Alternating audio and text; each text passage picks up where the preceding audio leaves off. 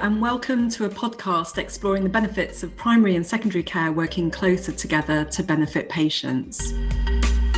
We've grown up thinking that we have discharged our responsibility to the patient when we put them on the waiting list. I've really noticed that people are getting in touch with us, that they are perhaps as they're waiting, noticing their condition is slightly worsening or that they need more pain relief. I think the real opportunity we have within the system is to try and optimize people whilst they're waiting so that when their time comes, they are fit to go and ready to go. And we know that patients are well prepared for surgery actually get better outcomes. There are huge opportunities to improve clinical decisions to help patients by sharing information and sharing the decision making burden.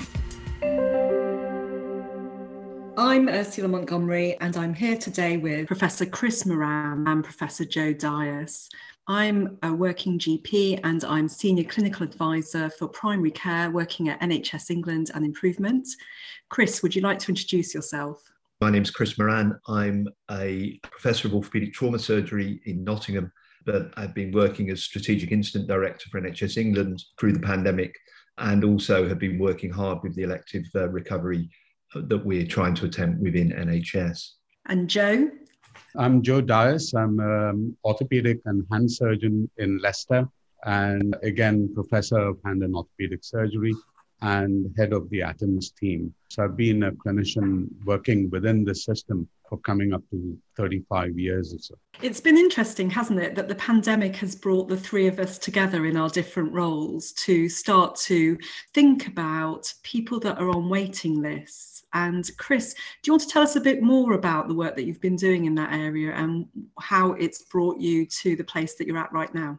Well, we do face a really difficult problem within the NHS. The Secretary of State has announced that, that we may see waiting lists going up to perhaps 13 million. And now we're working incredibly hard to try and make sure that we don't get to that number. But I think it is inevitable that we are going to see large numbers on the waiting list for a number of years as we work through it. NHS is working incredibly hard to work through it. But we are in a place now where people are waiting prolonged periods of time now, when I was a, a young surgeon doing hip and knee replacements, my patients would often wait quite a long time for surgery. But actually, over the last 10 years, we've moved to a really good place within the NHS where people are waiting usually a maximum of 18 weeks for their surgery. And so didn't require a lot of support within that short waiting time. But now we're facing patients waiting a year or more. They still have ongoing problems. And many of those problems, you know, for a patient with hip arthritis might be, you know, really severely severe pain, waking up at night, and limited mobility. So they're going to their GPs for additional support for this at a time when we know primary care is under enormous pressure, uh, not just dealing with the patients today, but preventing patients in the future with the, the vaccination program. And so it's become clear to us at NHS England and myself, as, as I'm still a, a working clinician, that we need to do a lot more to try and support patients while they're waiting. There are many good things that we can do. And I know Joe and his team in Leicester have done a lot of work on this and come up with a lot of great ideas of how we can support patients, work closely with primary care, but also very importantly, not increase load for primary care physicians who are working so hard at the moment. Thanks, Chris, for those reflections. And certainly, as a working GP, I've really noticed that people are getting in touch with us, that they are perhaps as they're waiting, noticing their condition is slightly worsening or that they need more pain relief. We're noticing some mental health impact. And also just some simple answers to questions. When will I be seen? What's going to happen next?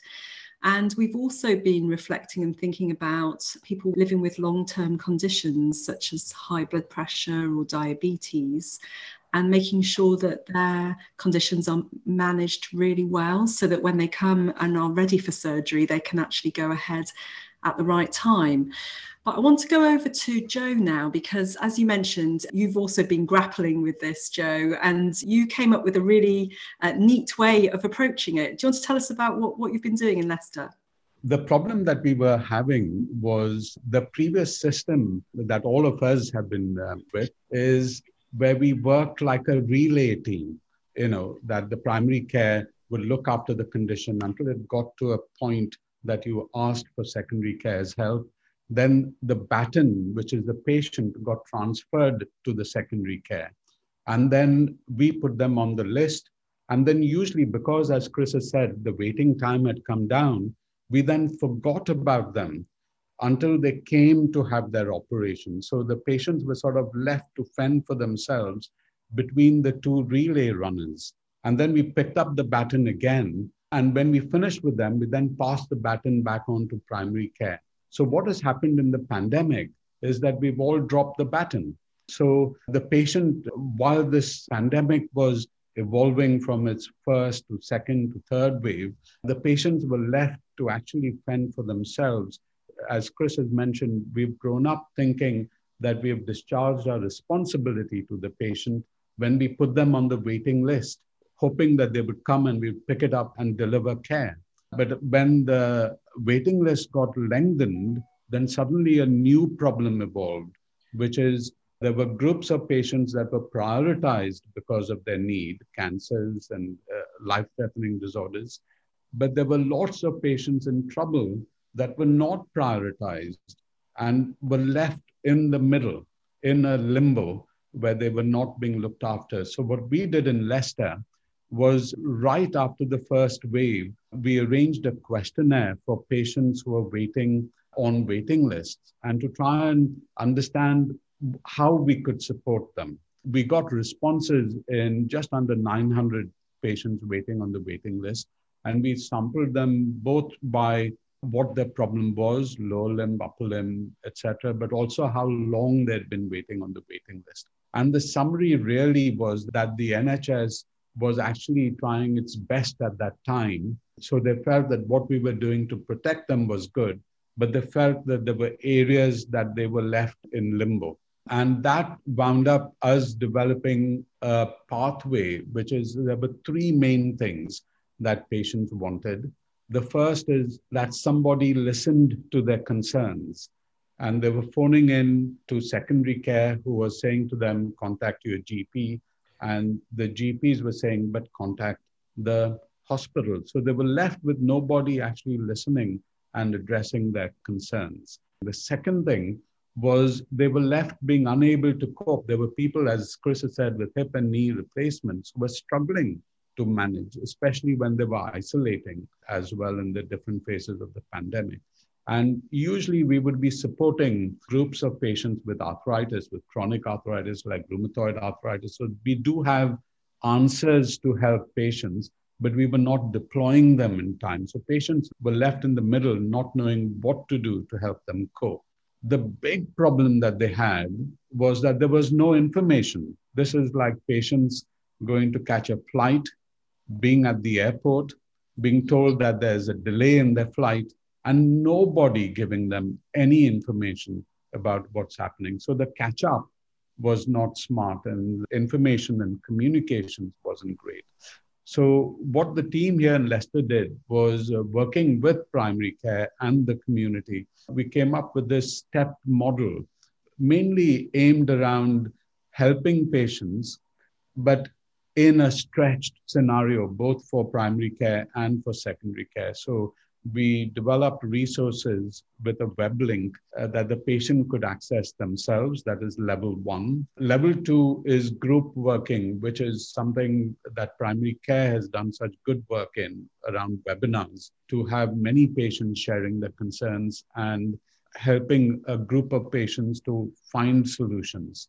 The third is personalized care, which is where we give aids, etc., to help patients cope while they're waiting. And the fourth is clinical contact to be able to either increase their priority or to reassure ourselves where patients were saying, you know, there's a pandemic, so I'm not going to have the surgery, to make sure that that decision was medically sound to not have care. So that is the four level thing. Thanks, Joe. So I really liked those three C's that you described. So you wanted to help address patients' concerns, to help them cope, and to help them with communication. And you sort of use the analogy of an airline that I could imagine, you know, we've seen it on sort of media before, haven't we, where people have been left waiting at Heathrow, for example, and getting very, very angry and annoyed. But in some ways, our patients getting upset and annoyed or frustrated are hidden to us, aren't they? Unless they get in touch, and often we won't hear from them. I just wanted to ask Chris, based on some of the work that Joe's been doing, how are you sort of thinking about that from a national perspective? What we're planning to do is to provide some guidelines to trusts and regions on how to help patients and support patients actively while they're waiting. I think it has to be a locally delivered solution, and all hospitals have slightly different systems. So you, you can't dictate exactly how each system should work. But I think there are some general principles that we really need to ask the system to work to. Joe has already mentioned the analogy of knowing how long you're going to wait. Well, there's no doubt that we need to keep patients better informed of potential waiting times. We need to make sure they realise they're not being forgotten. So, some form of regular contact, even if it's just a text, to make sure that they appreciate that we've not forgotten them, we still remember they're there. Then, finally, a clear contact point within secondary care for where they can get advice uh, if they feel they're deteriorating we need to design a system. I think we need to recognise that secondary care needs to support primary care in this. At the moment, primary care is, as you've mentioned, with your increased consultation rates, you know, GPs are bearing the brunt of this. Uh, and we do need to support them and recognise that they're very busy. So we need to reduce the number of touch points into primary care for these patients. But we also need to make sure, and Joe has mentioned this, it's so important that we can identify patients who are deteriorating so that we can reprioritize them and, and try and bring them in at the most appropriate time. And then I think the real opportunity we have within the system, and this will be different in different areas and different specialties, but is to try and optimize people whilst they're waiting so that when their time comes, they are fit to go and ready to go. And we know that patients who are well prepared for surgery from both the physical and the mental health perspective actually get better outcomes. So I think that we need to try and work harder to help people in terms of physical fitness, mental preparation. Uh, you know, some areas are now doing surgery school, which sort of is a, a webinar that introduces patients so that when they turn up at hospital, they're not going into the unknown. And one of the huge benefits we've seen from the pandemic is the ability to have Zoom meetings with hundreds of people at once and, and introduce them and show them around the hospital and what's going to happen to them. So I think these are huge opportunities. And then the final thing is, again, depending on the specialties, there are different services that patients can be directed to you know so for rheumatology and for orthopedic patients then orthotics and uh, occupational therapy you know allowing the patients more rapid access to try and help them while they're waiting to give them the aids they need at home not after the surgery but before the surgery.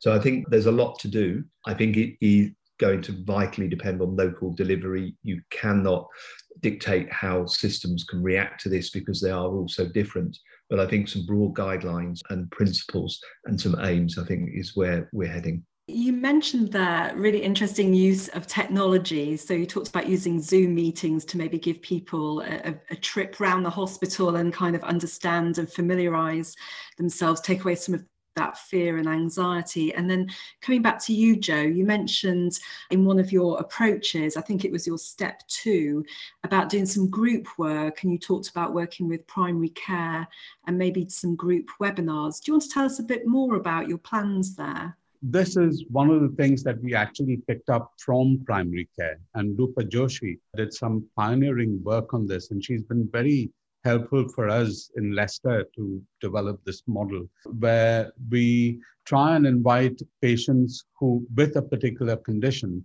but have a group of clinicians with multiple disciplines. For instance, in orthopedics, it would be the consultant, the therapist, the nurse practitioners, the radiologists, you know, the occupational therapists, and GPs all working as the panel to answer patients' queries with patients on that panel to share and chair and moderate the whole thing. This is really to share people's experiences of this and help them share their solutions to problems. And I think this reflects the pathway of the NHS, which is to try and integrate systems. So rather than, I, would said earlier, that previously we worked like a relay team where we did our bit and passed on the responsibility. And here, what we want to do is create a team working together. So it's not a primary care responsibility, it is not a secondary care responsibility. So it becomes like a tug of war where the whole team is pulling together. And it is not just us as clinicians or the NHS doing it. The patients are an integral part of this team because we need to know whether what we are doing, whether what Chris is organizing is helping you. So we need you to be participants in all this. So it is not just the NHS and patients, it is us all together pulling out of this. Completely agree. A lot of my work is around the development of primary care networks, where we're seeing it's more than general practice. It's general practice teams working together. We're working with colleagues from other disciplines. So, for example, social prescribing link workers, health coaches, and with our local authority and community partners and voluntary sector. And so, what you're describing there also really links really well to the proposals around integrated care systems that are currently being discussed in the white paper. And as we work together, we're starting to break down maybe some of those traditional barriers across different parts of the NHS family, but also with our wider partners and with patients to really work together. I really liked the way that, that you've described that. Are you planning to evaluate the work that you're doing? That is an absolutely important thing because there's no point putting in so much effort. At the end of the day, patients on a waiting list actually want their procedure. That is the way out. You get onto your flight and you get to your destination whatever systems we put in place should be useful. And the only way we can demonstrate whether they are delivering help to patients is by evaluating our actions. So it needs to be built in. Both the feedback systems and the evaluation systems need to be built in because we are on a learning curve, a journey of our own of uh, working differently after the pandemic. So we need to know whether the new ways that we're doing are helpful. I'm 25 years in the health service this August, and I think what I really reflect on is that we're always learning. We never stop learning and actually developing and improving the way that we try and work together as a team. So I think you've really captured that really well. Chris, just to come back to you, I mean, you mentioned a very big number there earlier on. You said something around 13 million people waiting. That is an enormous challenge that, that you're heading up there. Do you want to tell us about some of the ways that you're thinking about this challenge and where you think some of the opportunities lie, but also maybe some of the risks? We're hoping 13 million is is the potential we have to reach and we're really hoping and working very hard to avoid that. I'm certain we won't reach that point. point and anybody who's working in the nhs uh, at the moment will recognize that everybody throughout the whole system is working incredibly hard at the elective recovery. I think there's a number of things that we can do. We must make sure that that patients are on the waiting list for the right reason. And the other thing that we need to do is try and make our pathways as efficient as possible. So there's a lot of work going into this moment. One potential, which is very much being explored, is to increase the number of surgical hubs based around specialties. So, centres that specialise in orthopaedic surgery, mainly focusing on hip and knee and shoulder replacements, so that you can have very good throughput in those region areas. Its downside is it will require patients to travel a little bit further. But what we're hearing from patients is that they recognize that their local hospitals are under massive pressure, and creation of these surgical hubs means that we can have hospitals where we can keep COVID out, make sure that they're green sites, COVID free, and then run efficiently without the problems that having a patient to manage patients with COVID bring we also need to be innovative about how different staff members are working underutilized staff members and groups within other specialties, sort of uh, there's surgical nurse practitioners and optometrists, for instance, within ophthalmology, who could provide a huge amount of additional service. So I think we really need to look at expanding the roles of other groups within this, recognizing where we are and the other thing I think is that we just need to be really clear and honest with patients going forward to make sure we've mentioned this issue of patients being in limbo uh, and not knowing where they stand. And I think it is always easier if you know your plane is delayed for 24 hours, at least you can get on and work out what you're going to do for the next 24 hours before your flight goes. And I think that is a really good analogy when people know that actually the operation isn't going to be in six weeks' time. It really isn't. You can learn coping strategies and how you adjust your life around that. So I think the reality is that we do face uh, an enormous uphill task. I think the NHS is up to it the surgeons, nurses, physios, everybody involved in the really complex pathway are going to work hard. And we very much need to support our workforce. And Joe will echo this more than anything else. People always think of surgery is about the surgeon, but actually, I'm just a part time leader of a really big team. And at sometimes it's the anaesthetist leading it, and sometimes it's the scrub nurse leading it. But actually, without those people, I can't do my job. And so it really is a question of supporting all staff through the system. What's really struck me as you were talking is that patients really have to be at the heart of this, and that's your passion. And certainly that's what I've heard from Joe as well. And as a GP, that's my passion that patients are really in the center of this. We're doing it and demonstrating that we care about them while they're waiting. You've also talked about the importance of caring for our workforce but also innovating and actually providing opportunities for different people to step up and perhaps a more distributive leadership style that could be adopted. And then we've talked about honest communication and that sort of back to Joe's point about those three C's, isn't it? It's about making sure the communication is really clear and open, that we address concerns and we help people how to cope. So, just as we start to come to a close, I was just thinking, Joe, how would you encourage local systems, local practices, local PCNs, local trusts? What sort of encouragement would you give them to go on the journey that you've gone on? Usually, life is boring if we don't have challenges.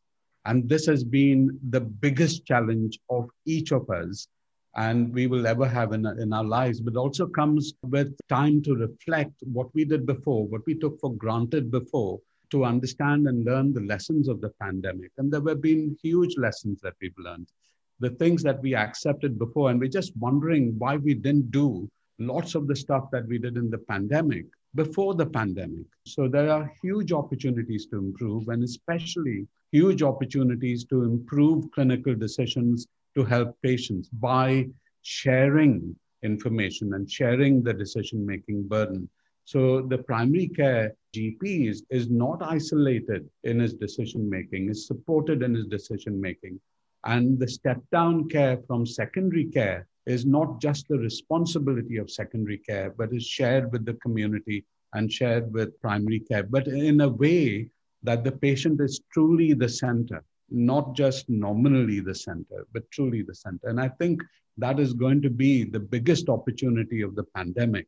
And if I were to look back in 2030 on this pandemic, what would I like to see? I would like to see that we've delivered the opportunities that the pandemic has opened our eyes to. And that our patients in 2030 look back on the pandemic and say, you know what, my experience has improved immeasurably after that.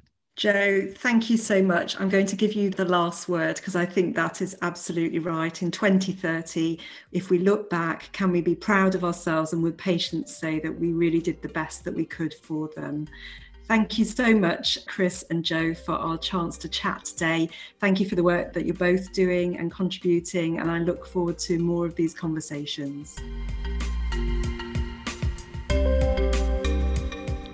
You've been listening to a podcast produced by Robert Mulligan for NHS England and NHS Improvement.